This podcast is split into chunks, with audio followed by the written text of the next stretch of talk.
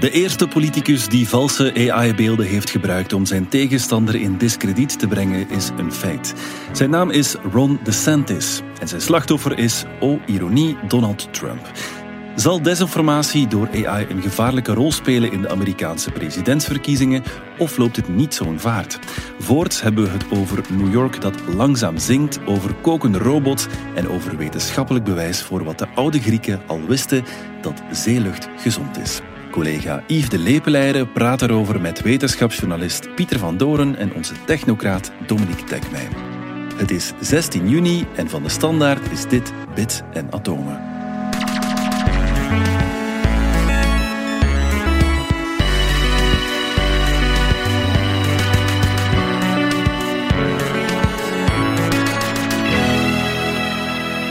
Dominique, we moeten het uiteraard nog eens hebben over AI. Want het was te denken de eerste politicus die door AI gemaakte foto's heeft gebruikt om zijn tegenstander in discrediet te brengen. Voilà, we zijn zover. Uh, effectief, uh, dus ja, Ron DeSantis heeft de twijfelachtige eer om de allereerste te zijn, voor zover we weten, die met voorbedachte raden uh, een valse, met AI gemaakte, mm valse met AI gemaakte foto als echt heeft voorgesteld in een campagnevideo bedoeld om zijn belangrijkste concurrent als republikeins presidentskandidaat voor de republikeinse nominatie, om Donald Trump aan te vallen. Fake news. Donald Trump is het eerste slachtoffer uh, van deze praktijk. Voor oh, ironie. Oh, ironie. Ja, dus, ja. Dus, ja, want iedereen wijst nu terug naar 2016. Hè. Toen zijn de Amerikaanse presidentsverkiezingen helemaal ontspoord door het toen nieuwe fenomeen van uh, wat we sindsdien mm -hmm. fake news zijn gaan noemen. En die term is toen voor het eerst opgedoken. En in de context van uh, allerlei buitenlandse partijen. Dat bleek dan achteraf Russen, maar bijvoorbeeld ook Macedoniërs te zijn die valse berichten die uh, in de kaart speelden van Donald Trump op Facebook plaatsten. Meestal gewoon omdat er dan veel op geklikt wordt en daar viel, daar viel geld aan te verdienen. Maar dat heeft die, die campagne van 2016 heel erg bepaald. Mm -hmm. En de volgende jaren was eigenlijk de hele wereld bezig met een gewetensonderzoek van hoe is dat allemaal kunnen gebeuren. En die bedrijven zelf zijn met een gewetensonderzoek bezig geweest en hebben allemaal uh, AI ontwikkeld. met name dan heel veel AI ontwikkeld. Dat Meta zo zwaar investeert in AI heeft voor een flink stuk te maken met het bestrijden van wat toen in 2016 is bovengekomen. En nu is daar een nieuw gevaar. Hè? Dat, dat zegt men eigenlijk al een paar maanden. Die mhm. generatieve AI er komen weer Amerikaanse verkiezingen aan. Ze gaan die AI zeker misbruiken in die verkiezingsstrijd. Maar nu is de beeldenis van Trump echt gebruikt. Hè? Ja, en uh, ja, het gekke is natuurlijk, het is een campagnevideo die trouwens niet van Ron DeSantis zelf is, maar van de Twitter-account Ron DeSantis War Room, waarvan niet helemaal duidelijk is wat de relatie is met de officiële campagne.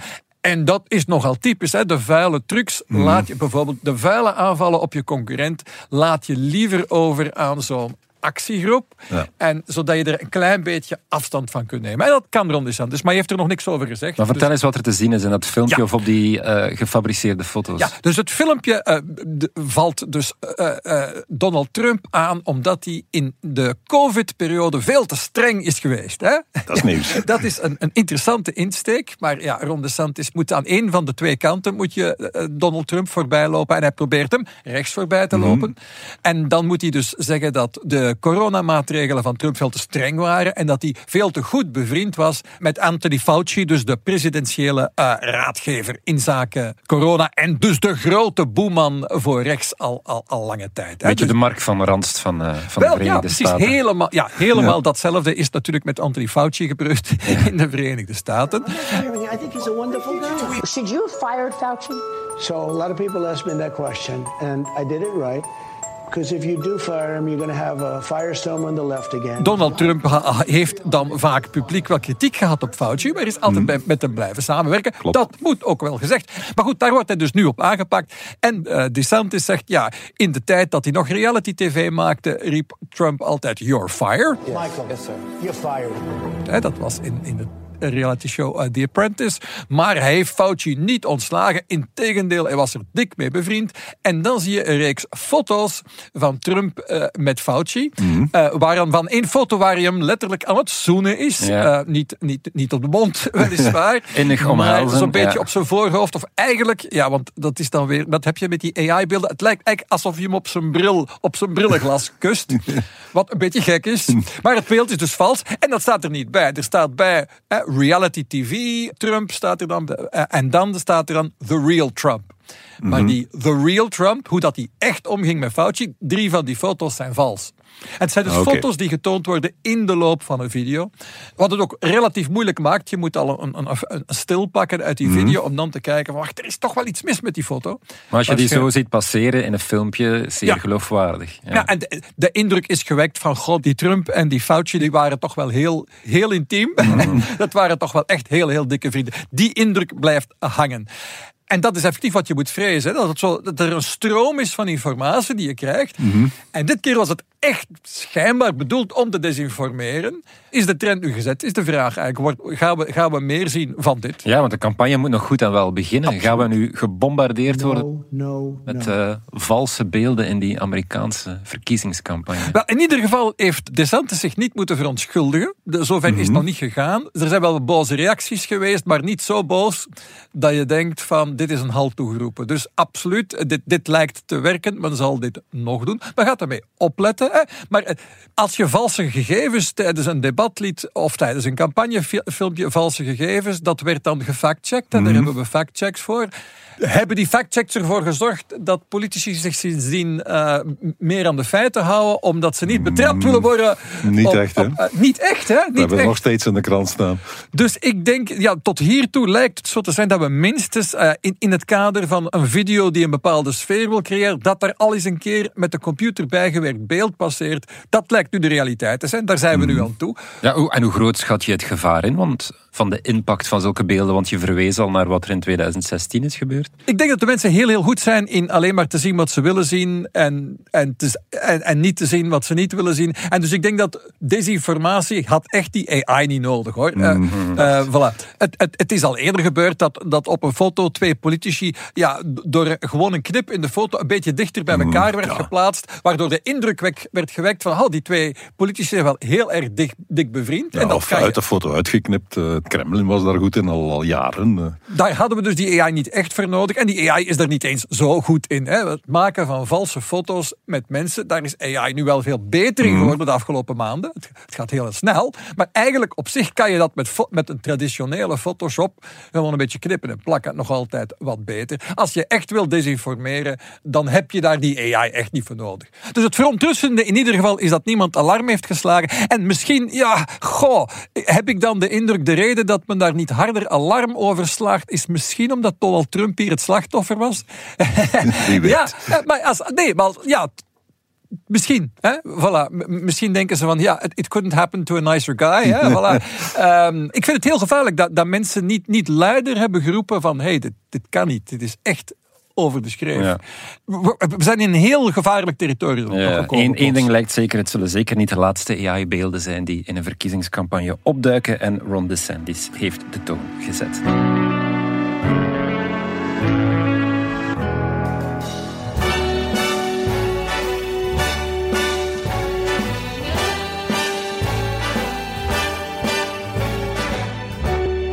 Pieter, we blijven in Amerika, Belangrijk nieuws uit New York, want New York is aan het zinken.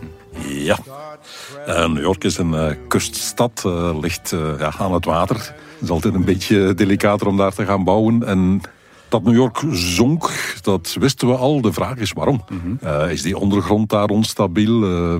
is daar iets aan de hand? En er zijn nu mensen van de University of Rhode Island, daar in de buurt die zijn eens gaan uitrekenen hoe zwaar weegt New York eigenlijk. Mm New York, 9 miljoen mensen, ja, dat is toch wel iets. Uh, meer dan een miljoen gebouwen. Ze hebben het geteld, 1 miljoen 84.954 uh, torengebouwen staan daar. En ze hebben van al die gebouwen hebben ze het uh, gewicht berekend. Of gemeten, of uit de statistieken gehaald, whatever. Ze hebben al die gewichten opgeteld, over de kaart van New York gezet en dan gekeken wat, wat zou er nu gebeuren. Mm Hebben ze ook gekeken wat zit hier in de ondergrond. Een groot deel van Manhattan bijvoorbeeld zit op uh, stabiele rots gebouwd, dus die gebouwen staan stevig. Andere delen zijn op palen gebouwd, uh, dat is al minder stevig. Uh, Brooklyn, dat is gebouwd op opgevulde grond. Mm -mm. Minder stevig, ja. Dus ze hebben het allemaal uitgerekend. Daar bestaan rekenmodellen voor om te kijken hoe zo'n grond zich gedraagt als je daar druk op zet. Ja.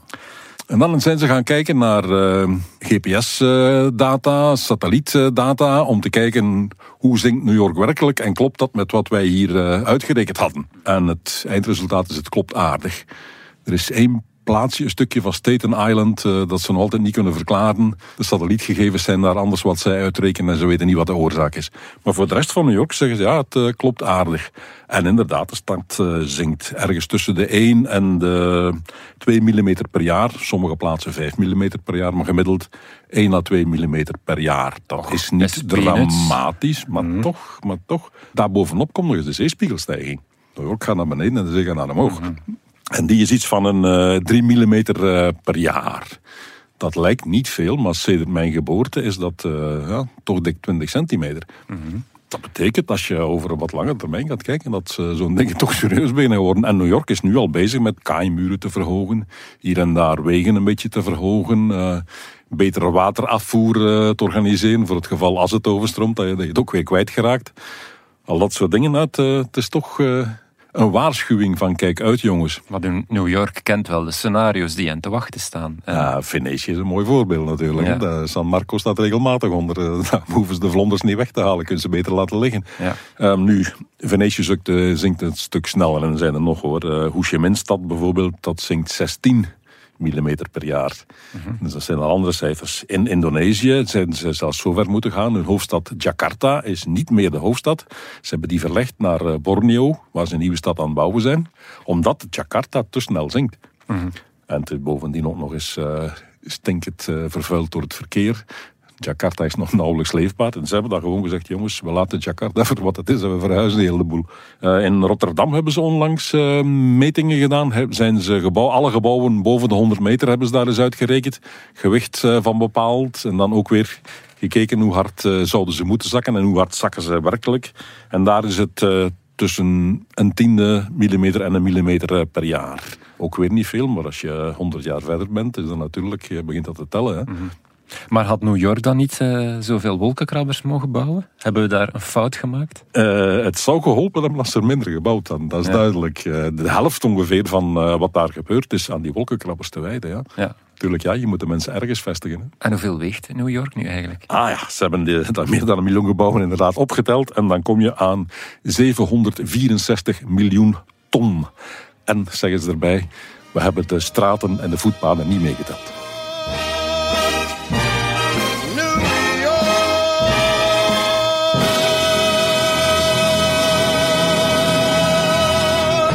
Even uit voor reclame en dan hebben we het over kokende robots. Ik ben Elke van Mello, radiostem en actrice. Hoewel ik in mijn job altijd mijn hart volg, maak ik zakelijk liever rationele keuzes. Maar met een Mercedes-Benz plug-in hybride doe ik beide. Een elektrisch rijbereik van 100 kilometer. Ook 100% aftrekbaar en vooral heel veel luxe en comfort. Laat onze Hedin Automotive specialisten ook u informeren waarom u best nog voor 1 juli uw Mercedes-Benz plug-in hybride bestelt. Meer info op hedinautomotive.be. Wel lekker eten maken. Die patat, jongen, zien er zalig uit. Al het zelf, het gaat lekker zijn. Dominique, Cambridge heeft uh, trots aangekondigd dat robots zichzelf kunnen leren koken. Ja, uh, wel, het gaat over slaatjes maken. Dus dat is nog niet helemaal koken. Ja, alhoewel, alhoewel. Kijk, uh, ja, dat is een interessante uh, videootje dat een beetje de ronde heeft gedaan op het internet. En best wel terug, want het is best wel interessant. Dus ja, onderzoekers van de Universiteit van Cambridge wilden eigenlijk kijken in hoeverre ze een robot in de keuken kunnen inzetten om gerechten klaar te maken. Maar ze zijn begonnen met, simpel begonnen met slaatjes. Maar ze wilden het vooral automatiseren in die zin dat ze wilden dat de robot, of tenminste het AI-systeem dat erachter zit, uh, zelf kan leren een gerecht klaar te maken. En niet uit een ingewikkeld programma, maar door naar video's te kijken van mensen die een gerecht zelf klaarmaken.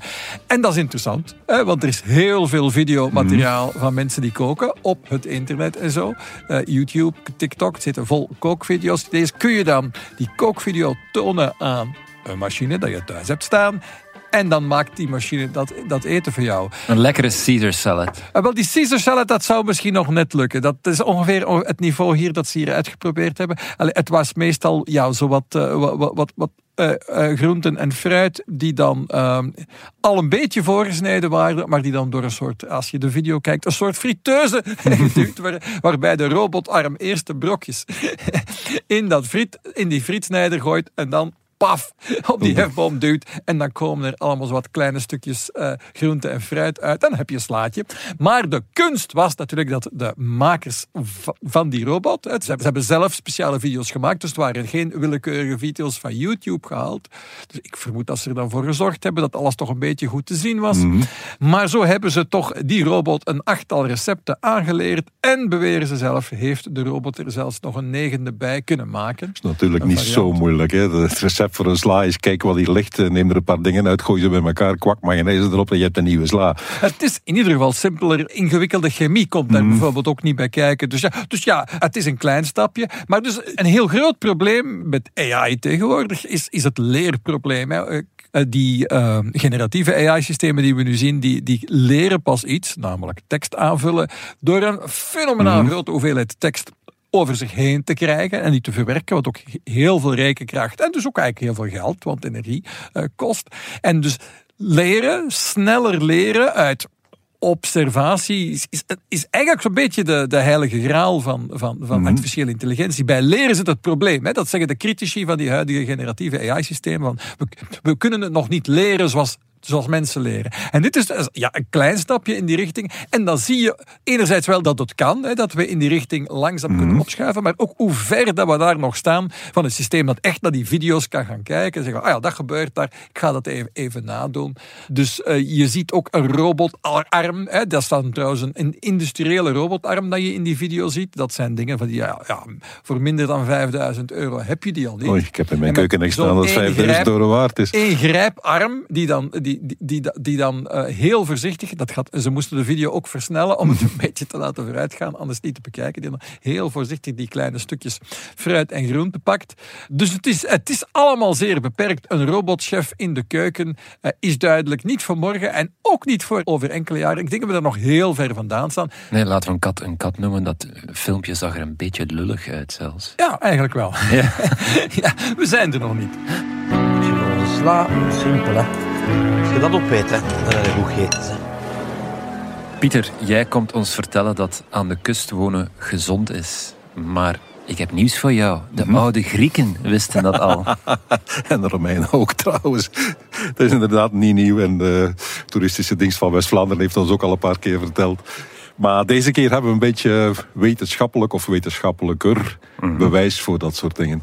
Het probleem is, je kunt dat uh, wel uh, proberen nagaan, maar er zijn heel veel andere factoren die, die dan ook meespelen. Is het omdat uh, die mensen aan de kust wonen, of is het omdat ze geld genoeg hebben om aan de kust te wonen en wie rijker is, is meestal gezonder. Mm-hmm. dat soort dingen. Hè. En in dit geval heeft men bij 15.000 mensen in 15 landen, waaronder België, nagegaan of mensen die aan de kust verblijven, je hoeft er niet te wonen, je kunt er ook vaak naartoe gaan, of dat soort mensen zich gezonder voelt dan de rest van de wereld. Pas op, zich gezonder voelt. Het is zelfrapportering. Belangrijk. Ook altijd uh, een zwakke plek bij dit ja, soort ja. onderzoeken.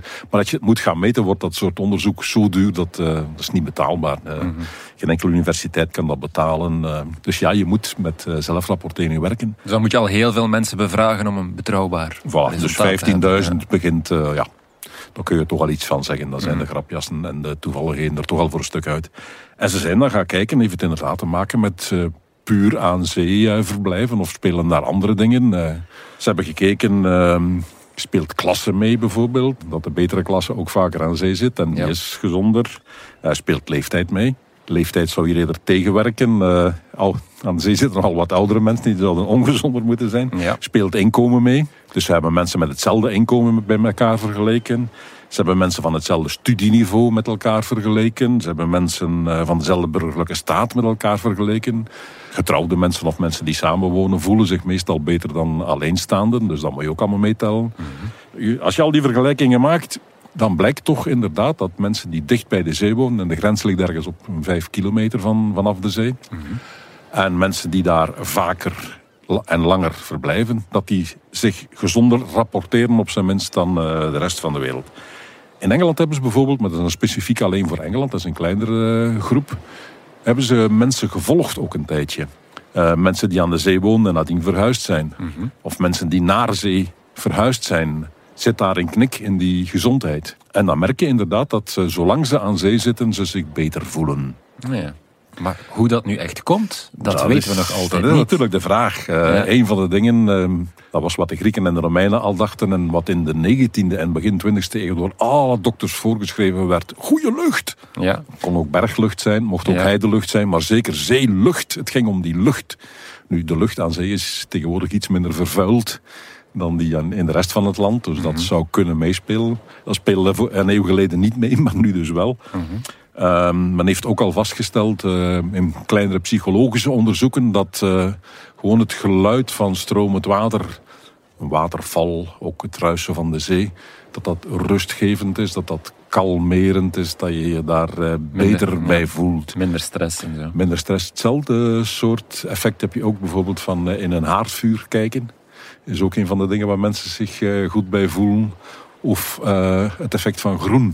Ja. Tussen groen zijn, dat eh, doet ook iets met mensen psychologisch gezien. Ja. Nu, zeegeluid speelt daar ook in mee. Het zou Dat- ook een verklaring kunnen zijn. Dat zou mensen ook, die omgeving zou mensen ook aanzetten, heb ik gelezen, om meer buiten te komen, meer fysieke activiteiten doen, te sporten. En dus zijn die mensen gezonder. Ja, is, men noemt dat het Blue Gem effect, dacht Ja. ik.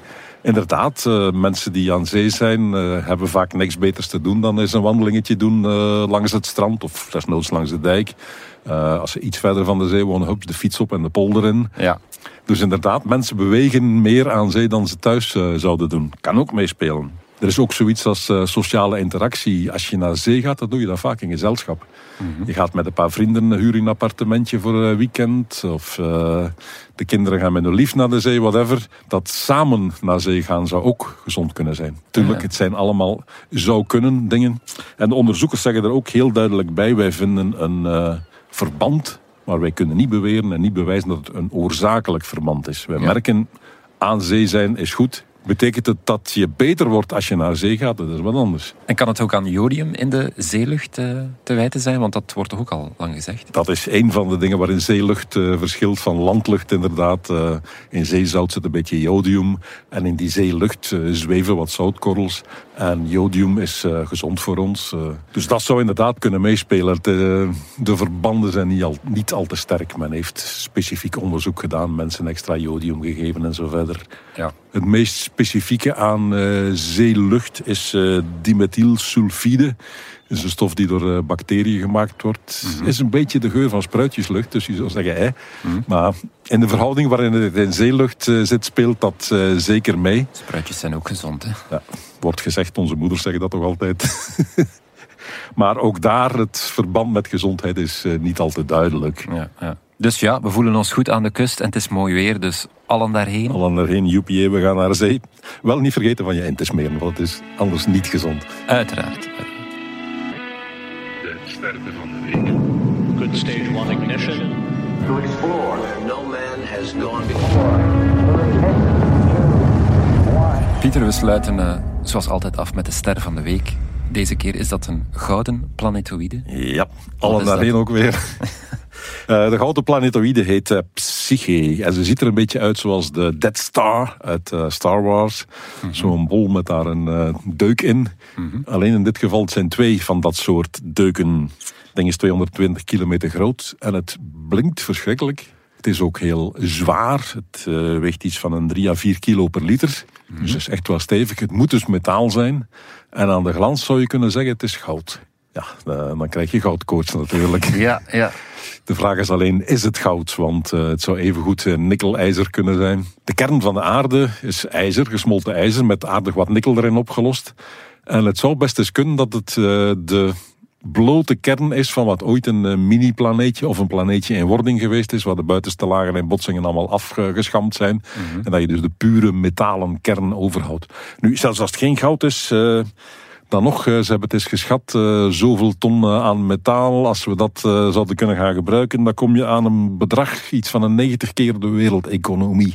Wauw. Nu, met dat soort bedragen moet je opletten. In de zee zit ook meer goud opgelost dan in al onze goudmijnen samen. Maar haal het er maar uit, hè. Dus het is misschien toch wel de moeite om erheen te gaan. Het zou de moeite kunnen zijn. En waar zweeft dat ding rond? Uh, iets van een 450 miljoen kilometer van hier, tussen Mars en Jupiter, in de planetoïde gordel, waar er duizenden van dat soort uh, dingen rondzweven. -huh. De meeste zijn gesteente.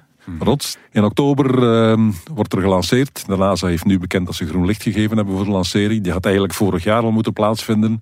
Maar corona heeft daar uh, een vieze rol in gespeeld. Plus dat uh, bleek dat de desorganisatie bij de NASA ook groter was dan men dacht. -hmm. NASA heeft het probleem, het is een politiek instrument uiteindelijk. En hun broodheren zijn allemaal politici. Dus alles wat NASA doet moet over zoveel mogelijk kiesteterritoria verdeeld zijn. Want die heeft nog een bedrijf uh, dat hij moet steunen. En die wil in zijn kiesdistrict een bedrijf steunen. En die heeft nog een leverancier zitten. NASA moet het allemaal coördineren en dat maakt het niet eenvoudiger natuurlijk. Maar de missie is wel specifiek naar die planetoïden dan? Die was al uh, jaren geleden uh, klaargezet. Ah, ja. Maar vorig jaar hebben ze gezegd, jongens nee, we halen het niet. dit is hier zo'n chaos. er klopt van alles niet. Software die niet compatibel is. Maar we moeten verder, dat eerst eens goed stabiliseren en bekijken. En dat is nu zover. Een jaar later heeft de NASA gezegd: Oké, okay, ja. we hebben de problemen gezien, we weten hoe dat we ze gaan oplossen. Tegen oktober zijn we klaar.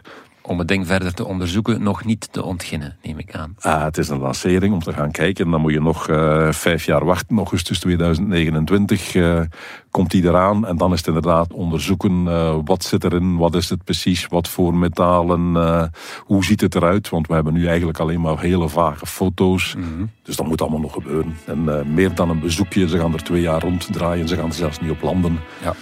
Maar het, het is een begin. Ja. En dan maar hopen dat het inderdaad naar hier te slepen is en uh, te ontginnen. Ja, oké. Okay. Zeer interessant. Dankjewel. Dit was Bits en Atomen. Bedankt voor het luisteren. Alle credits vind je op standaard.be-podcast.